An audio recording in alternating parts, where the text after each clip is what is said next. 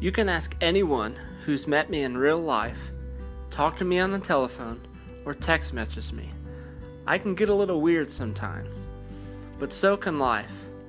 And that's why I've created Get a Little Weird, a place where I can talk to friends, family, and people I haven't even met before about fun, exciting things, and just get a little weird.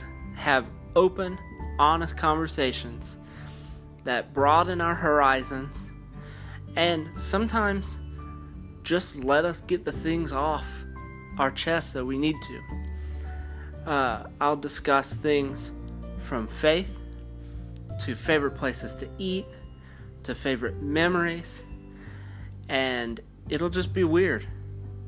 Hope you enjoy it.